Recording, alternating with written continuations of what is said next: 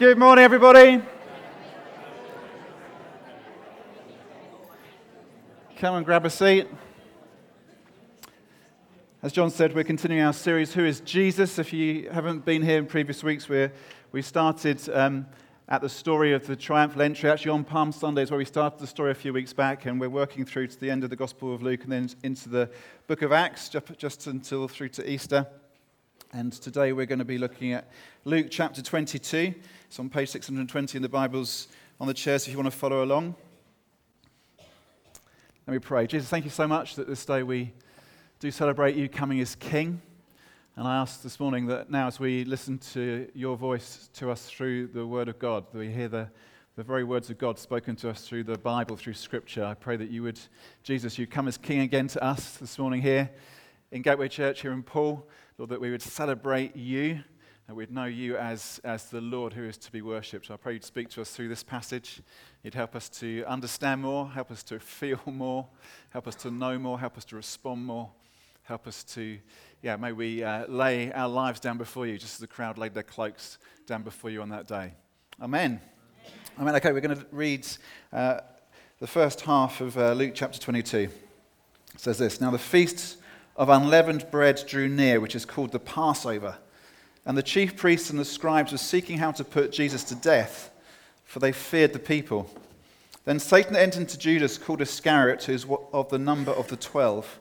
He went away and conferred with the chief priests and officers how he might betray him to them. And they were glad and agreed to give him money. So he consented and sought an opportunity to betray Jesus to them in the absence of a crowd. Then came the day of unleavened bread on which the Passover lamb had to be sacrificed. So Jesus sent Peter and John, saying, Go and prepare the Passover for us, that we may eat it. They said to him, Where will you have us prepare it? He said to them, When you have entered the city, a man carrying a jar of water will meet you. Follow him into the house that he enters, and tell the master of the house, The teacher says to you, Where is the guest room where I may eat the Passover with my disciples? and he will show you a large upper room furnished. Prepare it there. Whoa. And they went and found it just as he had told them, and they prepared the Passover. And when the hour came, he reclined at table, and the apostles with him. And he said to them, I have earnestly desired to eat this Passover with you before I suffer. For I tell you, I will not eat it until it is fulfilled in the kingdom of God. And he took a cup, and when he had given thanks, he said, Take this and divide it amongst yourselves. For I tell you that from now on I will not drink of the fruit of the vine until the kingdom of God comes. And he took bread, and when he had given thanks, thank you, Father, he broke it and gave it to them, saying, This is my body, which is given for you. Do this in remembrance of me. And likewise, the cup after they had eaten, saying, This cup that is poured out for you is the new covenant in my blood. But behold, the hand of him who betrays me is with me on the table. For the Son of Man goes as it has been determined. But woe to that man by whom he is betrayed. And they began to question one another which of them it could be who was going to do this. A dispute also arose among them as to which of them was to be regarded as the greatest. And he said to them, The kings of the Gentiles exercise lordship over them, and those in authority over them are called benefactors. But not so with you. Rather, let the greatest among you become as the youngest and the leader as one who serves. For who is the greater, one who reclines at table or one who serves? Is it not the one who reclines at table? But I am among you as the one who serves. You are those who have stayed with me in my trials, and I assign to you, as my Father assigned to me, a kingdom, that you may eat and drink at my table in my kingdom, and sit on thrones judging the twelve tribes of Israel. The uh, backstory to this story is where we began our series a few weeks ago in Luke chapter 19, which uh, records the account of Jesus entering into Jerusalem, coming uh, down from the Mount of Olives with a crowd, with his disciples, and with a crowd of other followers, and the disciples finding a donkey for him to ride in, and the people cheering him as he comes into Jerusalem. And comes into Jerusalem in triumph, but it's uh, uh, also a place of opposition.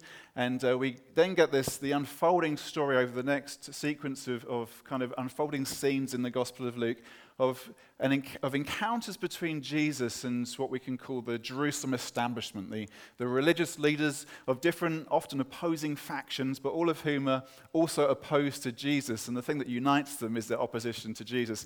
And they come to him and they try and trip him up and they bring him difficult questions and they try and catch him out and they try and confuse him. And there's a scene, series of encounters between Jesus and the establishment. And every time they think they've got him, he actually comes out on top in terms of the way that he's able to answer them and in the end to silence them. And then Jesus, once he has silenced those who would oppose him, he issues a series of warnings about what is going to happen to Jerusalem because of the way in which Jerusalem has, while pretending, while appearing to be followers of God and be very religious, actually had rejected God and were rejecting God's Son, Jesus himself. There's this conflict. And uh, we also see that there's these different kind of groups. So you've got the establishment who are opposing Jesus, and you've got the crowd, you've got the people who seem to be on Jesus' side. And the establishment who are afraid of the people because those in charge always only have, can be in charge as much as the people allow them to be. And the establishment are afraid of the people, and the people kind of protect Jesus from the establishment. And, and so it goes. And then it comes to this point where all these encounters and kind of clashes in the temple have taken place. And it, we're coming towards the end of the story where today, where we are chronologically today, is where we started the story on Palm Sunday, but we're catching up, we're pushing through to Easter weekend. And this is the Thursday of Easter week that we're up to here. As Jesus and his disciples gather in a furnished upper room in some house and celebrate the Passover together, and we see the unfolding story being revealed of what is going to happen to Jesus Christ. And uh, there's a, a, number of kind of vignettes I want to pick out of this story, some different elements of, of this particular story that I think we can learn some things from. The first one is the fickle human heart. The fickle human heart. There is this clash that is presented between the people who are kind of seem to be behind Jesus at this time and, and the establishment who are opposed to Jesus. And there's a fickleness about even those who claim to follow him. And we're going to see that in this story how some who claim to be Jesus' followers actually end up betraying him and turning, turning against him. We see that particularly here in this account with Judas. And uh, in this, we see how fickle the human heart can be. And this is something which Jesus has already warned his disciples about. When he stands in the temple and he says what's going to happen to Jerusalem, he also warns his disciples. He says, You will be delivered up even by parents and brothers and relatives and friends, and some of you they will put to death. You will be hated by all for my name's sake. One of the things that Jesus says is that belief in him is, is a divisive thing. That putting your trust in Jesus actually causes a division, that Jesus himself causes division. He came as the Prince of Peace, but people oppose him, and people will also oppose those who trust him. And we see this fickleness of heart, particularly in Judas. And it says that Satan in, entered into Judas. And there's a question there of, well, how did that happen? How did, how did Satan enter into Judas? And, and what does that mean? This is Judas who's been with Jesus as long as all the other disciples, who's been as close to Christ as the other disciples have. And somehow Satan enters into Judas. We're not told exactly, but it seems to have some kind of connection to uh, Judas's greed, that he's someone who's very concerned about the money. We're told that he was keeper of the, of the purse, that they, Jesus and the disciples are kind of a common pot, and Judas was the one who looked after that. And he seems to be never so concerned about money. And a lot of the motivation for his betraying of Jesus seems to be the potential of financial reward. And it seems that for Judas, his, his material greed began to outweigh his sense of loyalty and conviction about Jesus. And the thing is, if we ever put anything else in place of Jesus, if we make anything else God, which is what Judas seemed to do with money, then we give opportunity for Satan to enter in. we can think actually we're letting something else good kind of dominate in our lives. For Judas, money looked very good, but actually he wasn't really money wasn't going to rule. Satan was going to rule. Satan entered in. And we see this terrible betrayal of Jesus by Judas. So there's also a contrast, though, between Judas and the other disciples. Judas actively disobeys. He goes off to betray Jesus while Jesus sends Peter and John to sort out arrangements for the Passover meal. And uh, in a story which, increasingly as we go into it, is one of betrayal, there's this kind of uh, comforting, really, picture of Peter and John being obedient, that they go and do what Jesus has said. Now, they also will betray Jesus pretty soon. By the next morning, they will have turned and run as well. But their rejection of Jesus, their betrayal of Jesus, is, is very different from that of Judas. Judas's betrayal of Jesus, Jesus is an active, a deliberate betrayal of Jesus, whereas Peter will betray Jesus out of fear. But Peter's heart also is fickle. We also see the fickleness of the human heart in the way that the disciples in this story begin to argue about which of them is the greatest.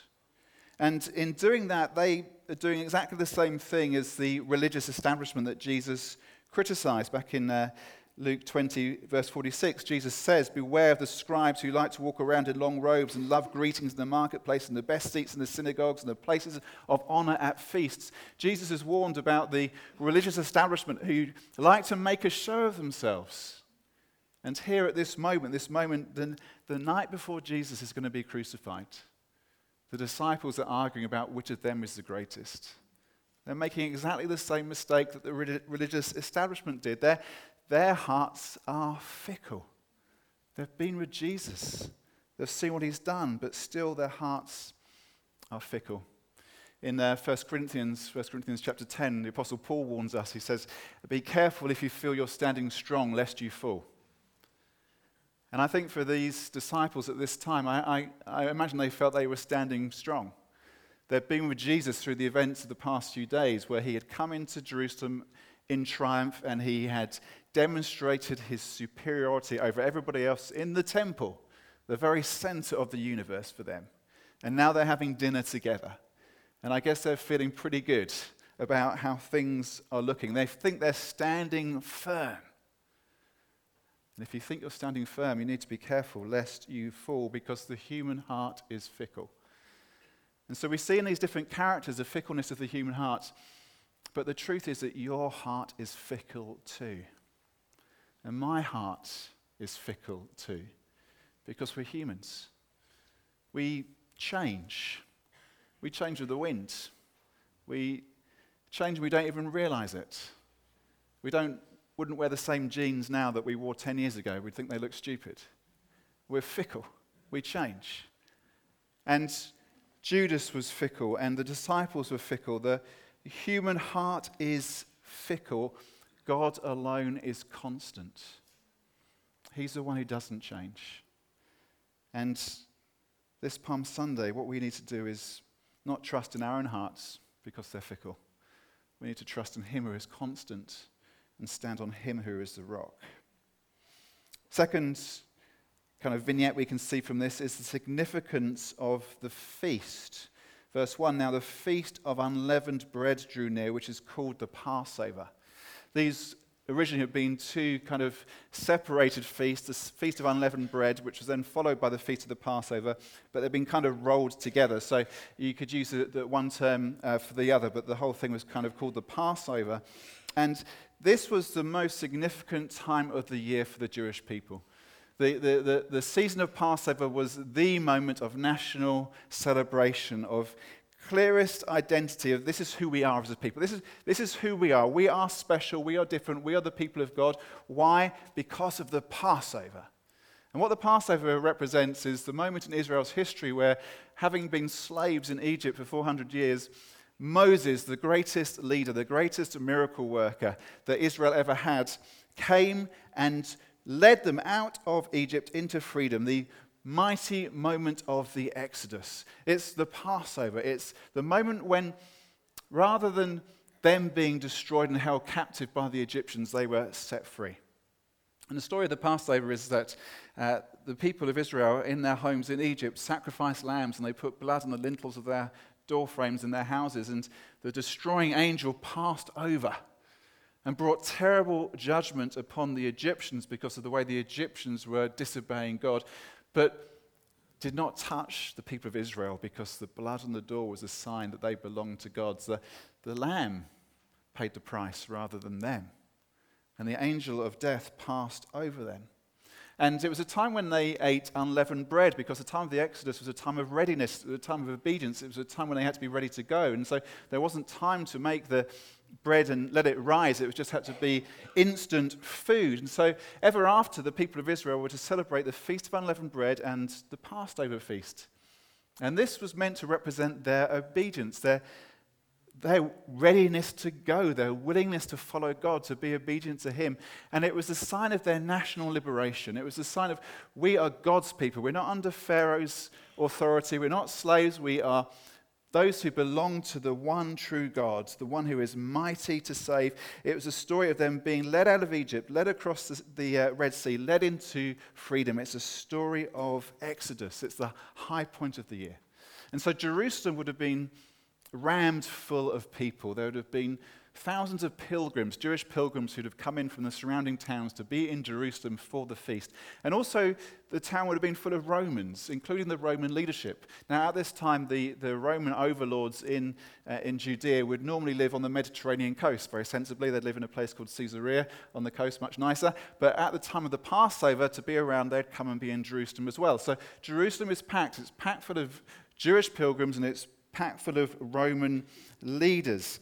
And so this is a kind of a, a high pressure moment in the calendar. It's, it's always going to be a slightly kind of, it's going to be an emotionally charged time. The people of Israel are going to feel emotionally charged because this is our moment. This time reminds us who we are. And the Roman authorities would have been a bit emotionally charged because this is a time when people might start causing trouble. And of course, this is a moment which is meant to celebrate life. We've been rescued. We've been brought out of slavery. We've come into the promised land. But the religious establishment, rather than celebrating life, are plotting a death. They're trying to work out how they can get rid of Jesus. They're trying to work out how they can bump him off, how they can kill him. They, they're actually becoming, kind of becoming Pharaoh to Jesus' Moses. The roles are kind of reversed. And all that happens has to happen at this point. It's, it's not just coincidence that that the events of what we now call Easter happen at the Passover. Now, it has to happen at this time because the Passover was the moment when the lamb was sacrificed. The Passover is the moment when God led his people to freedom. And Jesus is coming as the one who will be sacrificed, the perfect Lamb of God. Jesus is coming as the one who will lead his people into freedom. It has to be at Passover. And we shouldn't miss the significance of the feasts. As we read our Bibles, we shouldn't miss the significance of these moments. And also, we shouldn't miss the significance of what God is doing in the world. Jesus tells us earlier here in Luke that when we see signs of trouble in the world, it's like seeing the leaves come out in the trees. It's a sign that something is about to change. God is at work in the world, and God is at work in this feast. Israel's story is a story of freedom, of liberation. And Jesus is the fulfillment of that. It has to be the Passover that these things happen. The third vignette here is the authority of Jesus. There's a lot going on in this story, and I guess for the disciples, they were just seeing what was happening right there, right then. They'd seen the events of the week, and they were now sitting down having a, a, a cozy dinner with Jesus. But they needed to pull back the lens and see the bigger picture of what Jesus was doing. And one thing that we see is the authority of Jesus. We see it just in this strange little account of him sending Peter and John and saying, Go and get somewhere ready for us to have the Passover. And well, where, where are we going to do that? And Jesus has got it set up. There's going to be somebody carrying a water jar. You're going to follow him. He'll lead you into a house. There'll be a room there that's ready. Do it there. It's a sign that Jesus is an authority. A very similar thing had happened a few days before when Jesus had entered Jerusalem and he'd said to his disciples, Go and find me a donkey. Where are we going to find a donkey? Well, just go to this place, and if they say we, there'll be a donkey there and you can take it, if anybody asks you, just explain what's going on, it, it will be fine. Jesus has authority. And we might look at the um, kind of the random details of our lives, we can get very consumed by the random details of our lives and think that's what life is all about. And we can think that this moment, this thing has happened because of such and such a person, and this incident happens because this thing happened. And it's all about this moment and this my little worldview. And, and we need to pull the lens further back and see the bigger picture that actually Jesus is in charge of the bigger picture, and Jesus has authority. Uh, this week on Wednesday, our oldest daughter, Georgie, uh, flew out to North Carolina. where She's going to spend the next five months, and I was tracking her progress on the Flight Radar website. And uh, there should be a picture of her. This was her on the tarmac at Heathrow on Wednesday morning, uh, zoomed in on her flight. And you know, if you, when you get on a plane, that's what you just think about the one plane that you're on. It's all about that plane. It's how long is it going to take to get through uh, security to get to the plane? How long am I going to have to sit, around? How long is the plane going to sit on the tarmac before it's actually allowed to go? How much behind schedule is it going to be when it takes off? Am I going to get the seat that I want? Is there going to be a screaming baby sitting next to me all the way to America? Will the entertainment system work? Why isn't the entertainment system work? Why is somebody hitting the back of my chair? Is there going to be space in the overhead locker for my hand luggage? Will the food be all right? It's all about, that's what it's all about. But if you pull back and see the bigger picture, there are 10,000 planes in the sky at any one time, and perhaps 2 million people. Somewhere in that mass of planes was my daughter. For me, it was all about that plane and her. But actually, look back, look at, as the air traffic controller at Swanwick would look at it, there's 10,000 planes in the air and 2 million people in the air. And this story is a bit like that, this Easter story, that there's a, there's a cast of thousands. There's the disciples, there's the establishment, there's the crowds of people, there's the Romans, there's all the unnamed pilgrims who've come into town. There's loads going on. And Jesus is directing the whole thing. Actually, Jesus is in charge of it all. Jesus has authority over the whole, the whole lot. He sees the whole thing and knows what is happening.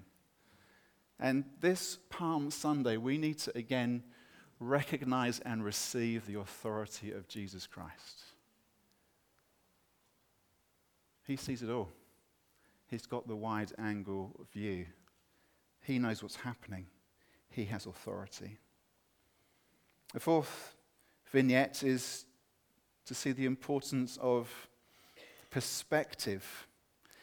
We have this extraordinary scene as the disciples are sitting with Jesus eating together that the disciples get into an argument. They start to argue. And uh, you wonder how, how, can the, how can the disciples be so tin eared? How, how, with, with all that's happening, how can the disciples be sitting at dinner arguing about which of them is the best?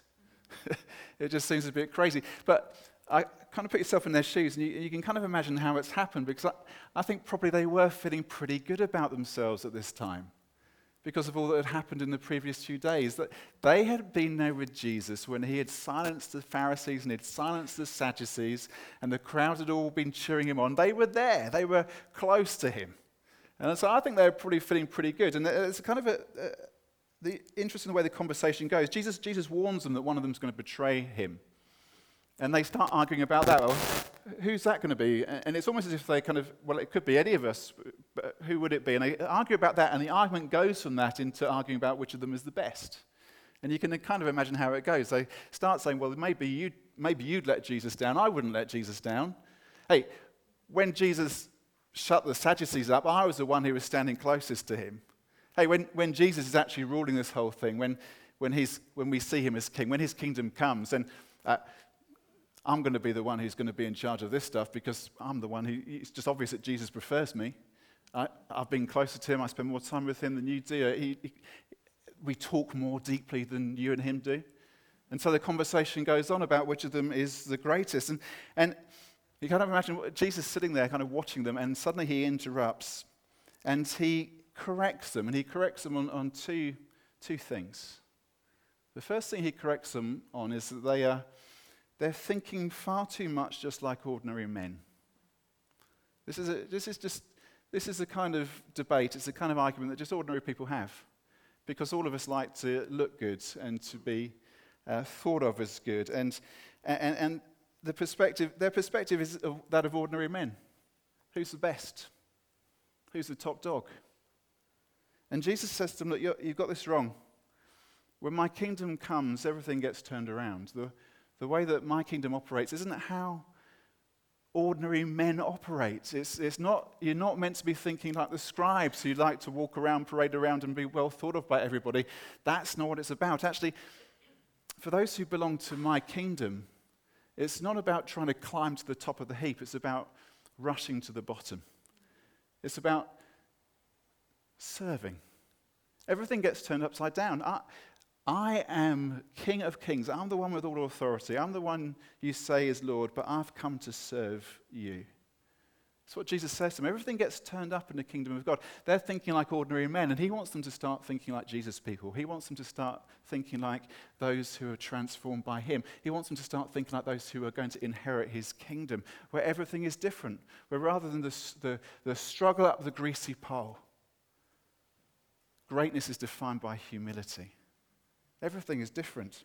So they're, they're, he corrects them because they're thinking like ordinary men, and he also corrects them because they're thinking on far too small a scale. They're arguing about which of them is the greatest. And Jesus said, Look, guys, you're just missing the enormity of what you are going to receive. You know how things are going to be, guys? When my kingdom comes, you're going to sit with me eating and drinking, not like it is now, but in the eternal feast of God. He even says, Look, you're going you're to sit on thrones and judge the 12 tribes of Israel. You're arguing about who's the best in the room, and I'm going to give you the whole world. Your vision is just much too small. And it's easy to kind of be a bit sneering of the disciples and how stupid they were having this argument on the night that Jesus was going to be betrayed. But I wonder how you doing this. Because I know how I do in this so often that my perspective is, is just wrong. I know too often I think like an ordinary man and my perspective is just too small of what Jesus has for us. I, I know it because I know how easily I can kind of be knocked off course by things that happen. I know it because if something negative happens, that can have a disproportionate effect on my sense of well being and self esteem. It's like uh, I did some teaching at a, at a training base, one of the training bases we ran a few weeks ago, and it's about 40 or 50 people in the room, and at the end of those things, people always have to fill in feedback forms. I dread those things. And, and you get the feedback, and the female, feedback comes emailed back, and it's pretty bald. And most of it's positive, but you always, in, in a room of 40 or 50 people, there's always going to be a couple of people who just don't like me. It's just how it goes. There's probably about 80 or 90 of us here this morning, so there'll be perhaps four or five you don't like me. The thing, thing about church is if you don't like the, the pastor, you just go to another church. But uh, if you're sitting in a training block, you don't really have any choice. You just have to sit there for the day and listen to him. And there's always a couple of people who don't like me. And so you always get that bit of negative feedback. And you know, it's always a negative feedback that gets me. I can read all the stuff which is positive, and it just kind of goes, whoosh. one or two people in the group who don't like me and say some mean things. Uh, next three days, I'm kind of blown out. Now, what is that? That is being like the disciples. It's thinking like an ordinary man, and it's having too, thinking on too small a scale. And you know, the disciples were thinking they, they, their perspective was wrong. And Judas's perspective was wrong, that money would fix his issues. And the establishment's perspective was wrong, that they should get rid of Jesus. They all had a wrong perspective. Actually, the, the way to have the right perspective is to, is to submit to Jesus, it's to recognize his lordship. And that really does mean submit to him. Uh, and we don't like that. A, that's a dirty word in our culture, submit. But you've got to submit to Jesus if you're going to get things in the right perspective. Fliss, our youngest, has uh, recently got into watching old episodes of the, of the Dog Whisperer. with Cesar Millan. I'd never seen it before, but she's found some random TV channel where they run it all the time. And it is pretty compelling. We've got a couple of dogs, there's a kind of a vested interest. Um, and Grace has been trying to exercise all her Cesar Millan tricks on the dogs now, doing the dog whisperer stuff. Um, but I caught a bit the other week, which is, he said something which really stuck with me. He said, Submission isn't a negative thing, it means you're putting yourself in a position where you can listen. And that's what we need to do this Palm Sunday. We need to be submitted to Jesus so that we listen to him. And the disciples, they were with him, but they weren't listening. And Judas had been with him, and he didn't listen. And the establishment had heard Jesus, and they didn't listen. And if you don't listen, if you don't submit to him, everything is going to be out of perspective. And then Last vignette is the new covenant. Hallelujah. This, this story is about the Last Supper, and I guess it was a, a, kind of a bittersweet moment as Jesus and his closest friends sitting and eating together, and that always feels good. But there's, for Jesus, certainly there must have been a bitterness around it as well because he knows what's coming next. It's also much more than that. It's more than just a bittersweet dinner with friends. It's a moment of inauguration, it's a moment of commissioning. And we see that first because there in verse 14, the scripture calls the disciples apostles. And you can easily skip over that, but it's significant. Normally it talks about the 12, talks about the disciples. That verse, apostles. Now, apostles means sent ones. And what is about to happen is that this is not going to be the disciples' finest hour. They're about to leave dinner, they're about to go out to the Mount of Olives where Jesus will pray, and rather than them praying, they're going to fall asleep, and then people are going to come and arrest Jesus, and they're all going to run away. It's not going to be their finest hour. But at this very point, they are described as apostles, sent ones. And that's because this is a moment of commissioning, it's a moment of inauguration. They are going to be sent out into the world with the message of Jesus Christ. The next few hours are going to be bad ones, but they're going to get over that and after Easter, week, uh, Easter weekend and after Pentecost, they are going to be apostles. They're going to be sent to the world with the message of Jesus Christ. And so Jesus says to them, I'm not going to do this again. I'm not going to eat this bread and drink this wine again until my kingdom comes. This is a moment, Jesus is saying, where everything is going to change. Suddenly, everything is accelerating. Everything is going to change at this moment. The old covenant is going to be swept away. There's going to be a new covenant which comes.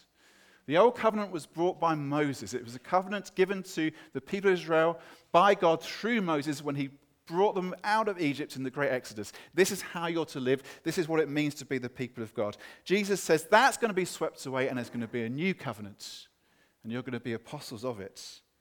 And uh, the reference there is Jeremiah 31, the promise of the new covenant. Behold, the days are coming, declares the Lord, when I will make a new covenant with the house of Israel and the house of Judah, not like the covenant I made with their fathers on the day when I took them by the hand to bring them out of the land of Egypt. It's not going to be like that covenant, the covenant that they broke. Though I was their husband, declares the Lord. For this is a covenant I will make with the house of Israel after those days, declares the Lord. I will put my law within them, and I will write it on their hearts, and I will be their God, and they shall be my people. And no longer shall each one teach his neighbor and each his brother, saying, Know the Lord, for they shall all know me, from the least of them to the greatest, declares the Lord. For I will forgive their iniquity, and I will remember their sin no more. And Jesus says, This is coming, guys. It's happening now.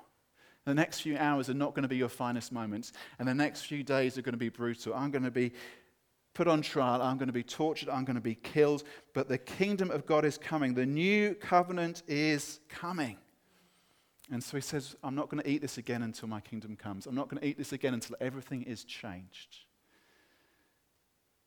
And after the resurrection, the disciples would get together and eat and drink together again in remembrance of what Christ had done. And we, the church, we get together and we take the bread and we take the wine.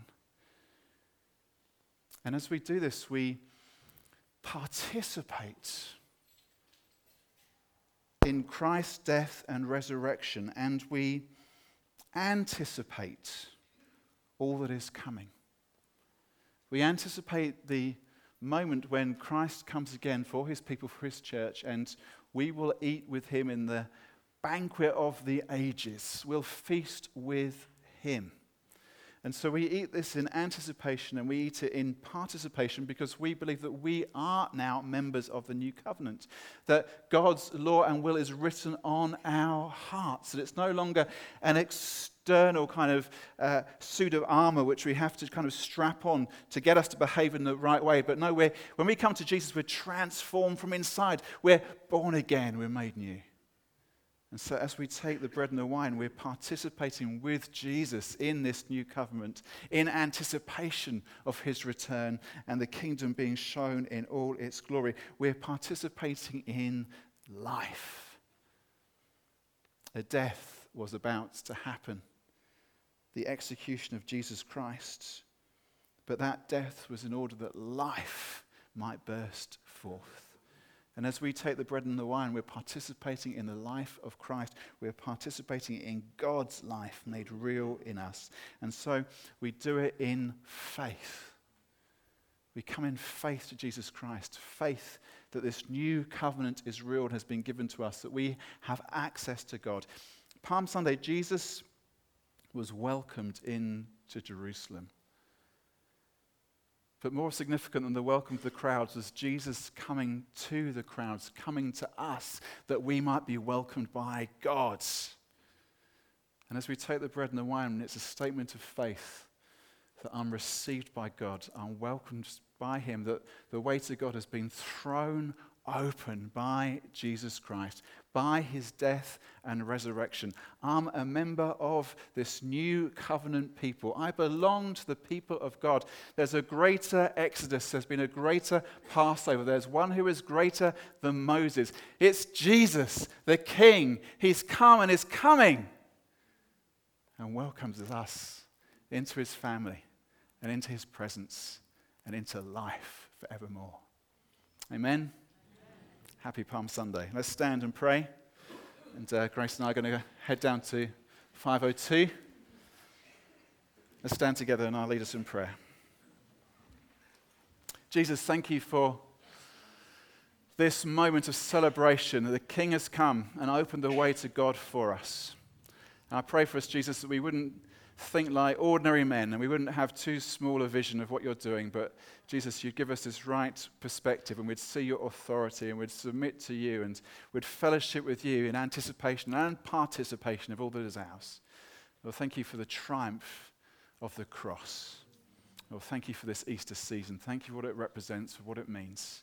Life, life now and forevermore in the presence of God. Hallelujah and amen.